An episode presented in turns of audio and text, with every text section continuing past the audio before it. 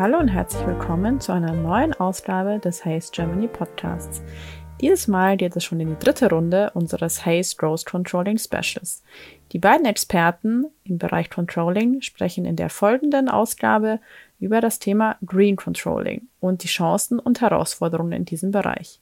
Jetzt wünsche ich Ihnen allen viel Spaß beim Anhören. Hallo zusammen, es ist Zeit für eine neue Folge von Controlling Vordenker.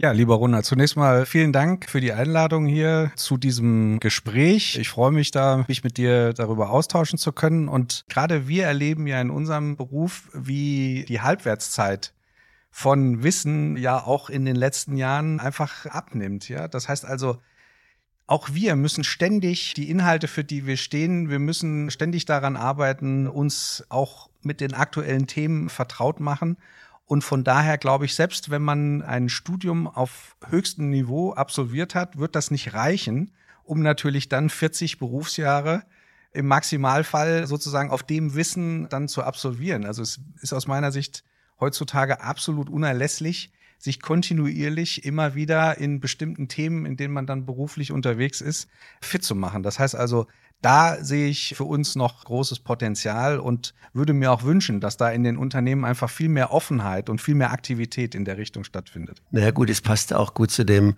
Themenschwerpunkt, den wir jetzt diskutieren wollen, Nachhaltigkeit, Nachhaltigkeitsmanagement und Controlling. Letztendlich ist es auch ein neues Thema. Gut, wir beide haben uns vor zehn Jahren schon mal intensiv im größeren Buchprojekt damit beschäftigt, aber ich glaube, da waren wir eher noch Visionäre Jetzt ist da ja ganz anderes Bewusstsein da, vielleicht auch ein anderer Druck, dieses Thema aufzugreifen.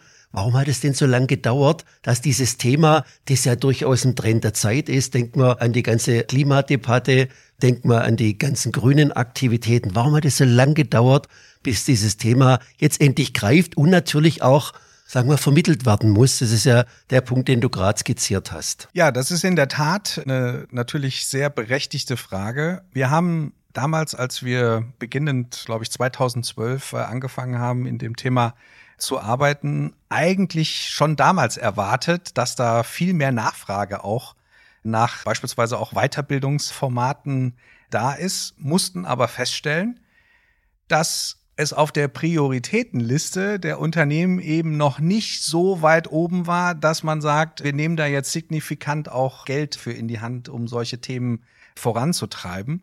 Und im Grunde genommen hat sich das aus meiner Sicht jetzt erst spürbar in den letzten ein, zwei Jahren geändert, weil jetzt durch die Europäische Union einfach sehr viel Bewegung in regulatorische Themen reingekommen ist und auch der Kreis der Unternehmen, die von diesen Themen, also ich nenne nur mal Stichworte wie EU-Taxonomie, wie CSRD, da natürlich viel mehr Unternehmen jetzt davon auch betroffen sein werden.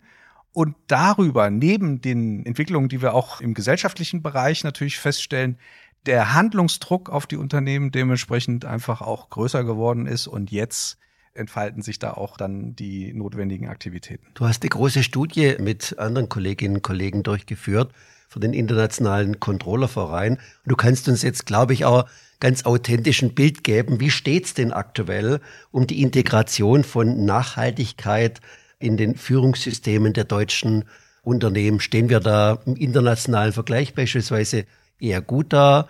Gibt es große Lücken vielleicht zu dem Zustand, den man sich so als Zielzustand vorstellt? Vielleicht kannst du uns da ein paar Einblicke geben aus dieser top aktuellen Studie. Genau, also wir haben eine sogenannte Green Controlling Studie durchgeführt, die jetzt auch bereits zum dritten Mal seit 2011 im Internationalen Controllerverein durchgeführt worden ist.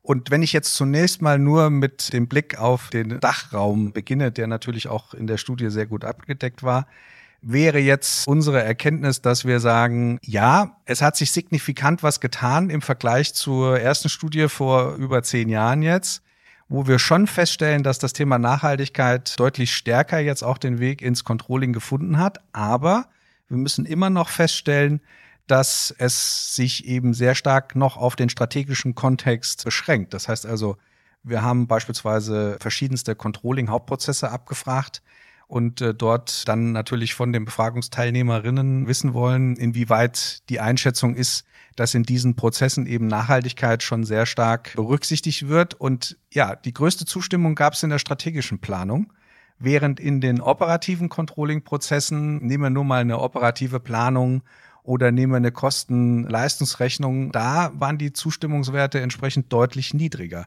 so dass unser Fazit ist, dass natürlich immer noch sehr viel, sagen wir mal, Weiterentwicklungspotenzial im Controlling zu finden ist. Wenn ich das jetzt sozusagen in den internationalen Kontext setze, würde ich aber trotzdem, trotz dass wir da noch deutliches Entwicklungspotenzial sehen, würde ich schon glauben, dass wir insbesondere hier in Europa weiter sind als jetzt beispielsweise in den USA. Und das hängt eben insbesondere auch mit der Regulatorik zusammen, dass einfach hier wir diesen Schritt schon gemacht haben. Und das zeigt sich eben beispielsweise auch in den Studien, die mir jetzt beispielsweise vom IMA bekannt sind, dass definitiv der Umsetzungsgrad in den CFO-Bereichen in den US-amerikanischen Unternehmen niedriger ist. Ja, sehr interessantes Ergebnis, sehr spannend. Aber ich würde gern noch auf einen Punkt zurückkommen, den du angesprochen hast, also den hohen Umsetzungsgrad hinsichtlich der strategischen Planung. Das ist ja durchaus eine gute Botschaft. Wir können dann quasi fast feststellen, viele, viele Unternehmen haben sich schon strategisch mit Nachhaltigkeit beschäftigt und haben vielleicht sogar eine Nachhaltigkeitsstrategie. Ich denke, das ist doch der allerbeste Ausgangspunkt für weitere Aktivitäten, die dann im Controlling folgen können, die im Accounting folgen können, die hinsichtlich bestimmter Leadership-Aktivitäten erfolgen können, ist doch eine tolle Botschaft. Definitiv. Das ist ja auch letztendlich der Grund, warum das Controlling überhaupt jetzt es geschafft hat, natürlich in der Thematik eine signifikante Rolle einzunehmen. Wenn wir einfach nur mal noch mal zehn Jahre zurückgehen, dann war das Thema Nachhaltigkeit ja schon eigentlich ein Thema, was schwerpunktmäßig eben aus einem Funktionsbereich Nachhaltigkeitsmanagement getrieben worden ist und wo der Schwerpunkt eigentlich immer sehr stark auf der externen äh, Berichterstattung lag. Das heißt also natürlich dann einmal im Jahr Nachhaltigkeitsbericht dann rauszubringen und natürlich operativ Maßnahmen im Unternehmen umzusetzen, die aber in der Regel entkoppelt von den strategischen Zielen des Unternehmens durchgeführt worden sind. Und jetzt sind wir eben genau diesen Schritt weiter. Ja, die Unternehmen haben es geschafft, das Thema Nachhaltigkeit jetzt in den Strategien entsprechend zu verankern. Und der Schritt, der jetzt über das Controlling erfolgreich durchgeführt worden ist, ist, dass das Ganze auch den Weg in das Steuerungskonzept der Unternehmen gefunden hat, dass also auch beispielsweise konkrete Kennzahlen festgelegt worden sind, mit denen man ja auch nachhält, ob diese strategischen Ziele im nicht finanziellen Bereich auch letztendlich erreicht werden. Und wo beispielsweise genau diese Informationen ja auch regelmäßig im, im Management-Reporting den Geschäftsführungen oder den Vorständen ja dann auch vorgelegt werden. Ich denke, das ist ja eine sehr, sehr positive Entwicklung. Aber mir stellt sich oftmals die Frage, agieren die Unternehmen jetzt nur aufgrund der Regulatorik? Du hast es ja auch gerade ausgeführt oder sehen Sie hier tatsächlich eine große Chance, auch Business, neues Business, zusätzliches Business zu generieren? Wobei hier ja auch immer kritisiert wird, naja, okay, da gibt's irgendwelche grüne Fassaden, es wird Greenwashing betrieben. Fallen dir Beispiele ein oder bist du allgemein zuversichtlich, dass man hier wirklich auch dieser speziellen Deutschland ein heiß diskutiertes Thema in der Energiewirtschaft beispielsweise, haben wir da jetzt wirklich große Chancen über Nachhaltigkeitsorientierung entscheidende neue Geschäftsmodelle zu entwickeln. Ja, was wir beispielsweise als ein Konzept mit berücksichtigt haben in der Konzeption der Green Controlling Studie ist ein sogenanntes Fünf-Stufen-Modell der nachhaltigen Unternehmensführung, was 2009 entsprechend mal als Artikel im Harvard Business Review erschienen ist. Und äh, die fünf Stufen, ich beschreibe sie mal kurz, sehen folgendermaßen aus. Erste Stufe ist im Grunde genommen, dass ich als Unternehmen eigentlich nur erreichen möchte, dass ich zunächst mal compliant bin mit den rechtlichen Rahmenbedingungen, aber ansonsten freiwillig über diesen Punkt nicht versuche hinauszugehen. Zweite Stufe ist, dass die Unternehmen dann anfangen, in ihren Wertschöpfungsprozessen entsprechende Optimierungen im Hinblick auf Umweltwirkungen und soziale Wirkungen natürlich dann umzusetzen die natürlich dann auch durchaus einhergehen können, beispielsweise mit Kosteneinsparungen. Also insbesondere im Umweltbereich schafft man es eigentlich sehr gut, da auch Win-Win-Situationen zunächst mal herzustellen und eben über Maßnahmen dann nicht nur eine Verbesserung der Umweltwirkung zu erreichen, sondern auf der anderen Seite eben auch Kosten einzusparen. Deswegen war der Schritt für viele Unternehmen auch einfach, jetzt von dieser ersten Stufe in die zweite Stufe zu gehen. Die dritte Stufe, das wäre das, was du gerade angesprochen hast, Ronald, das ist dann, dass man anfängt, das Produktportfolio zu diversifizieren und sich dann explizit auch Gedanken macht, wir nennen das grüne Produkte, grüne Dienstleistungen entsprechend zusätzlich anzubieten. Die vierte Stufe wäre dann, dass neben der Tatsache, dass also das Produkt- und Serviceportfolio ausgeweitet wird, dass man dann tatsächlich auch an das Geschäftsmodell des Unternehmens rangeht und natürlich dann versucht, ein nachhaltiges Geschäftsmodell entsprechend zu realisieren. Und die letzte Stufe der Nachhaltigkeit äh, wäre, dass dann im Grunde genommen das Unternehmen Produkte und Dienstleistungen anbietet, die im Grunde genommen klassisch so gar nicht nachgefragt worden sind. Also dass im Grunde genommen über das Thema Nachhaltigkeit auch neue Nachfrage generiert wird und man da komplett in neue Felder dann auch hineingeht. Und wenn wir jetzt diese fünf Stufen entsprechend nehmen, dann haben wir natürlich schon auch über den Zeitverlauf jetzt in den Green Controlling Studien festgestellt, dass da durchaus ein Wandel stattfindet und dass die Unternehmen da durchaus dabei sind, in diese höheren Stufen jetzt hineinzugehen. Aber es ist trotzdem natürlich insbesondere in der vierten und fünften Stufe immer noch eine Minderheit, die dort da schon etabliert ist. Als ein sehr schönes Beispiel, finde ich, kann man da die Rügenwalder Mühle nennen, ja, die natürlich den Trend jetzt bei den Konsumenten erkannt hat, dass immer mehr Menschen sich vegetarisch oder vegan ernähren. Und das hat natürlich auch einen Bezug zur Nachhaltigkeit, weil natürlich die Produktion von Fleisch die Nutztierhaltung natürlich eine ganze Reihe von negativen Auswirkungen auch im ökologischen Sinne hat. Und ja, die sind da entsprechend in die Innovation gegangen, haben als eines der ersten Unternehmen eben auch sich Gedanken gemacht über vegetarische und vegane Ersatzprodukte, die eben aber auch gut schmecken und sehr ähnlich schmecken wie die klassischen Fleischprodukte. Und heute verdient das Unternehmen in dem Bereich schon mehr Geld als früher in dem klassischen Produktportfolio. Und das ist, glaube ich, ein sehr schönes Beispiel, wie man sehen kann, wie man sich auch zukunftsfähig jetzt äh, machen kann und diese höhere Bedeutung von Nachhaltigkeit natürlich auch als Chance für die eigene Unternehmensentwicklung nutzen kann. Naja, Zukunftsfähigkeit fällt ja nicht vom Himmel. Es stecken ja immense Investitionen dahinter. Also die fünf Stufen, die du entwickelt hast, bedeuten ja immenses Investment für die Unternehmen. Und wir haben ja im Grunde genommen Transformationsdruck aus allen Ecken. Es gibt den Transformationsdruck aufgrund der Digitalisierung, globale Herausforderungen. Wir reden über Lieferketten, die jetzt noch fitter gemacht werden müssen. Es kommt viel zu auf die Unternehmen. Und ich bin ja auch ein bisschen Freund des Mittelstandes.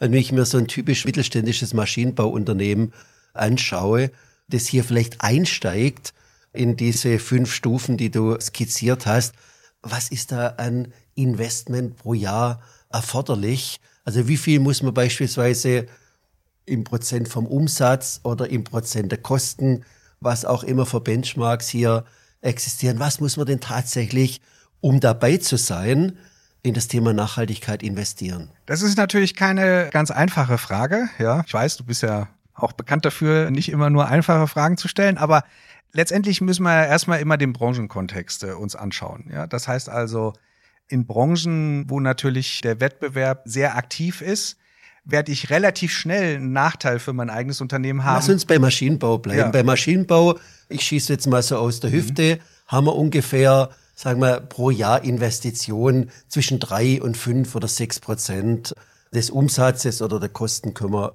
im Grunde so oder so sehen. Also wie viel von diesen, nehmen wir an, wir hätten jetzt einen 100 Millionen Umsatz, wir reden über 5 Millionen Investitionen pro Jahr. Wie viel Prozent von diesen 5 Millionen sollten denn Nachhaltigkeitsaspekte berücksichtigen? Und die konkurrieren ja dann mit anderen Themen. Das heißt, wie messe ich denn die Erfolge? Ist es dann auch normales ROI-Konzept, das ich hier anwende. Also für mich stellen sich aktuell mehr Fragen als Antworten, muss ich ehrlich gestehen. Ja, letztendlich spielen da ja viele Themen rein. Also wenn ich Maschinenanlagenbau nehme, dann interessiert ein Kunde natürlich beispielsweise auch, was für einen Energieverbrauch haben die Anlagen. Weil genau das, wenn wir dann wieder die Kundenperspektive einnehmen, ist ja dann auch das, was ich, wenn ich dann Nachhaltigkeitsberichterstattung durchführe, auch wieder an meine externen Anspruchsgruppen natürlich dann auch Bericht erstatten muss. So, das heißt also, auch hier muss ich immer versuchen, natürlich weit vorne dabei zu sein, um meine Anlagen so energiesparend wie möglich auch umzusetzen. Und genauso das Gleiche gilt aus meiner Sicht für die Materialien, die entsprechend verbaut werden. Ne? Also ich meine, der Nachhaltigkeitsgedanke ist ja, dass wir möglichst eben mit nachwachsenden Ressourcen arbeiten und so wenig wie möglich eben auf Ressourcen zurückgreifen, die auf natürlichem Wege dann nicht regenerativ sind. Und da muss ich dann vielleicht auch immer wieder die Produkte hinterfragen, inwieweit solche Materialien dann auch äh, ersetzt werden können. Wohl wissend, dass das natürlich wahrscheinlich auch Kosteneffekte auslösen wird. Ja, es, es wird nicht einfach sein, dann vielleicht auch eben solche Ressourcen durch regenerative Rohstoffe zu ersetzen und dann gleichzeitig aber dasselbe Kostenniveau zu halten wie vorher. Das heißt also auch die Kunden müssen natürlich dann die Bereitschaft mitbringen, dann beispielsweise diese höheren Preise dann auch zu akzeptieren, um dafür diese positiven Nachhaltigkeitswirkungen dann auch erreichen zu können. Ja, das ist so the dark side of sustainability, aber gleichzeitig auch was, was gesellschaftlich ja breit getragen wird. Und wir sehen es ja im Energiemarkt, das ist teilweise auch natürlich staatlich mit verordnet, aber durchaus auch von der Bevölkerung getragen, solche höhere Preise dann, wenn es der Umwelt dient, dann auch zu akzeptieren. Du hast jetzt einige Punkte angesprochen, im Kontext Investitionen, CO2-Reduzierung, neuökologische Materialien oder anderes mehr. Diese Dinge finden sich ja dann irgendwann mal wieder in den Nachhaltigkeitsreports. Noch muss nur ein, kleiner Teil der Unternehmen Nachhaltigkeitsreports erstellen. Das wird sich ändern die nächsten Jahre über die CSRD-Vorgaben. Wo liegen denn aus deiner Sicht für Finanzentscheider aktuell die größten Herausforderungen bei der operativen Implementierung des Nachhaltigkeitsreporting beziehungsweise der CSRD-Anforderungen. Also wo steht's gut, wo steht's vielleicht nicht so gut?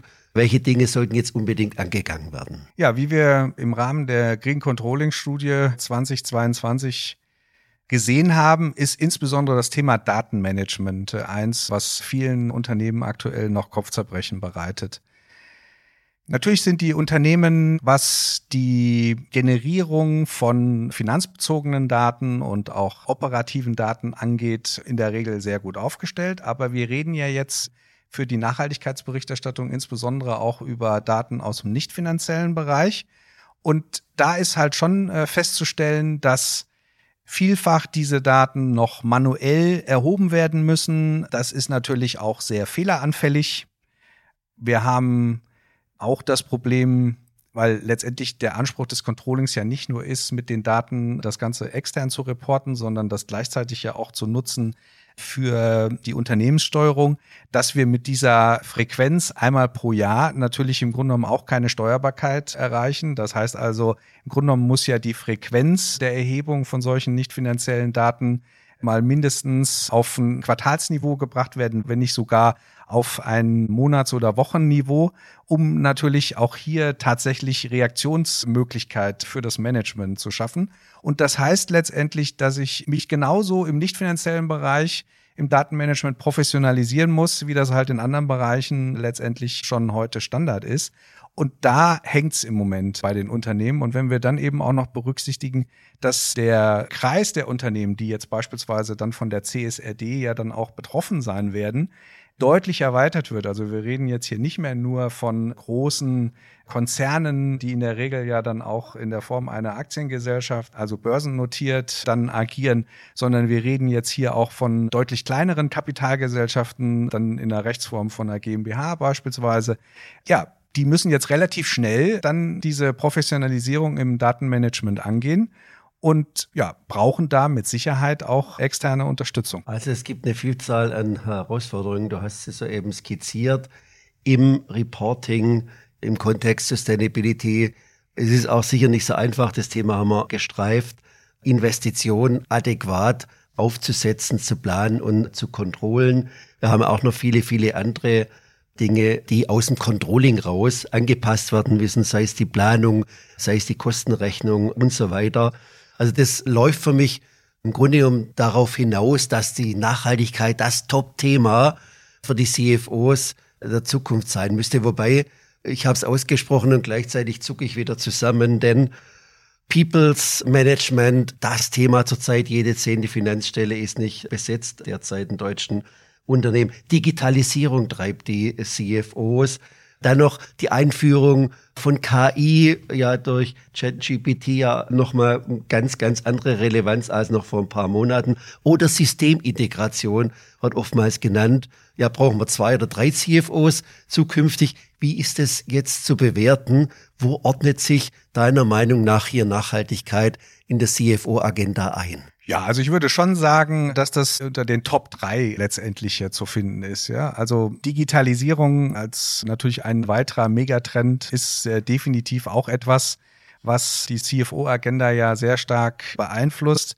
Und das Thema People Management würde ich jetzt auch in derselben Priorisierung sehen. Und ja, letztendlich diese drei Themen, die muss ich äh, als CFO gesamthaft weiter vorantreiben. Und das geht aber natürlich äh, Hand in Hand, weil auch insbesondere die Nachhaltigkeitsthemen, wie wir gerade gesehen haben, ja auch durchaus Querbezüge haben zu Digitalisierungsinitiativen. Ne? Wenn ich versuche, meine Systemlandschaft zukunftsfähig zu machen. Es wird ja oft von der One Single Source of uh, Truth geredet. Wenn ich also versuche, eine entsprechende Systeminfrastruktur in meinem Unternehmen zu etablieren, dann erschlage ich ja quasi zwei Themen gleichzeitig, weil das wird mir auch eben, was das Thema Datenmanagement im nicht finanziellen Bereich angeht, helfen. Und ja, die richtigen Leute zu haben, äh, das ist natürlich immer gut, egal welche Themen ich treiben muss.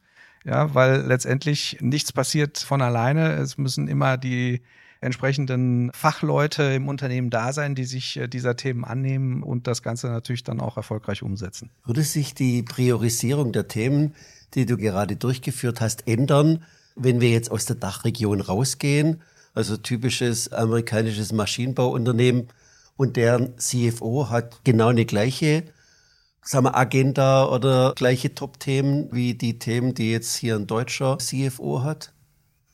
Ist Nachhaltigkeit da genauso ja, wichtig? Ja, vom, vom Grundsatz her würde ich sagen, würde ich jetzt schon aus dem, was wir vorhin besprochen haben, erwarten, dass dort weil der regulatorische Druck eben noch nicht so da ist, wahrscheinlich das Thema Nachhaltigkeit etwas niedriger äh, priorisiert wird. Ja, also es ist schon durchaus vorhanden, aber mit Sicherheit äh, stehen dort klassische Themen und auch das Thema Digitalisierung ja höher ja in der Priorisierung als Nachhaltigkeit. Ja, vielleicht zum Abschluss noch mal ein kleiner Schwenk zu deinem beruflichen Einstieg zurück. Bundeswehr und das Thema Nachhaltigkeit. Was wären jetzt so aus heutiger Sicht und aus deinem heutigen Erfahrungshorizont Nachhaltigkeitsaktivitäten, die wir jetzt unbedingt bei der Bundeswehr umsetzen müsste, um sozusagen State of the Art zu sein, vergleichbar mit anderen Industrien. Also was wäre da für die Bundeswehr sozusagen das Top-Thema, das jetzt unbedingt angegangen werden müsste? Naja, wenn ich an meine Zeit zurückdenke, wir sind ja da nicht ins Detail gegangen. Am Anfang meiner Bundeswehrzeit äh, war ich der Nachschubtruppe des Heeres entsprechend zugeordnet. Und als junger Oberfähnrich und dann noch äh, Leutnant war ich zunächst Zugführer in einem Transportbataillon und äh, hatte damals die Zuständigkeit eben für 20 LKWs und die entsprechenden Besatzungen, also insgesamt 40 Soldaten. Und ja, die Situation war damals, dass ich mit Material quasi zu tun hatte, das älter war als ich selber. Ja, und irgendwie versuchen musste, die Einsatzbereitschaft dieser Fahrzeuge dann sicherzustellen, was immer eine, eine große Herausforderung war. Und ich glaube, das merkt man ja aus den, aus den aktuellen Diskussionen, dass insbesondere was das Thema, mit welchem Material arbeitet eigentlich die Truppe, ja, wie, wie soll entsprechend, wenn da Materialien, die veraltet sind, im Grunde genommen, wie sollen da neue Standards an Nachhaltigkeit natürlich eingesetzt werden? Das heißt also, im Grunde genommen denke ich, das schlägt in die Kerbe, die man jetzt aus der Presse im Grunde genommen ja schon die ganze Zeit immer im Zuge dieser Zeitenwende-Diskussion, die durch äh, den Bundeskanzler Olaf Scholz ja auch thematisiert worden ist, wiederfinden kann. Zunächst einmal, glaube ich, gibt es ganz viel Bedarf, da die Bundeswehr mit, mit entsprechend neuem Equipment äh, auszustatten. Und äh, gerade wenn man sie da auf ein neues technologisches Level bringt, glaube ich, wird auch, was das Thema Nachhaltigkeit angeht, natürlich ein, ein großer Effekt zu holen sein. Wir hoffen, dass in einer freien Minute Verteidigungsminister Pistorius unseren Podcast hört und vielleicht hier ein paar Anregungen von dir mitgenommen hat, vielleicht sogar das Gespräch sucht.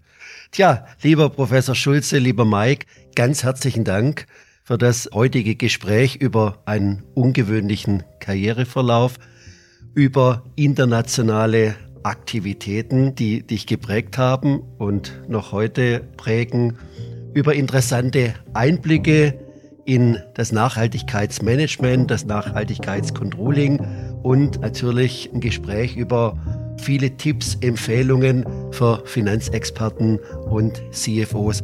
Wir danken dafür, dass wir hier sein durften im schönen Mainz, hier direkt am Rhein, heute auch bei sehr, sehr schönem frühlingshaften Wetter.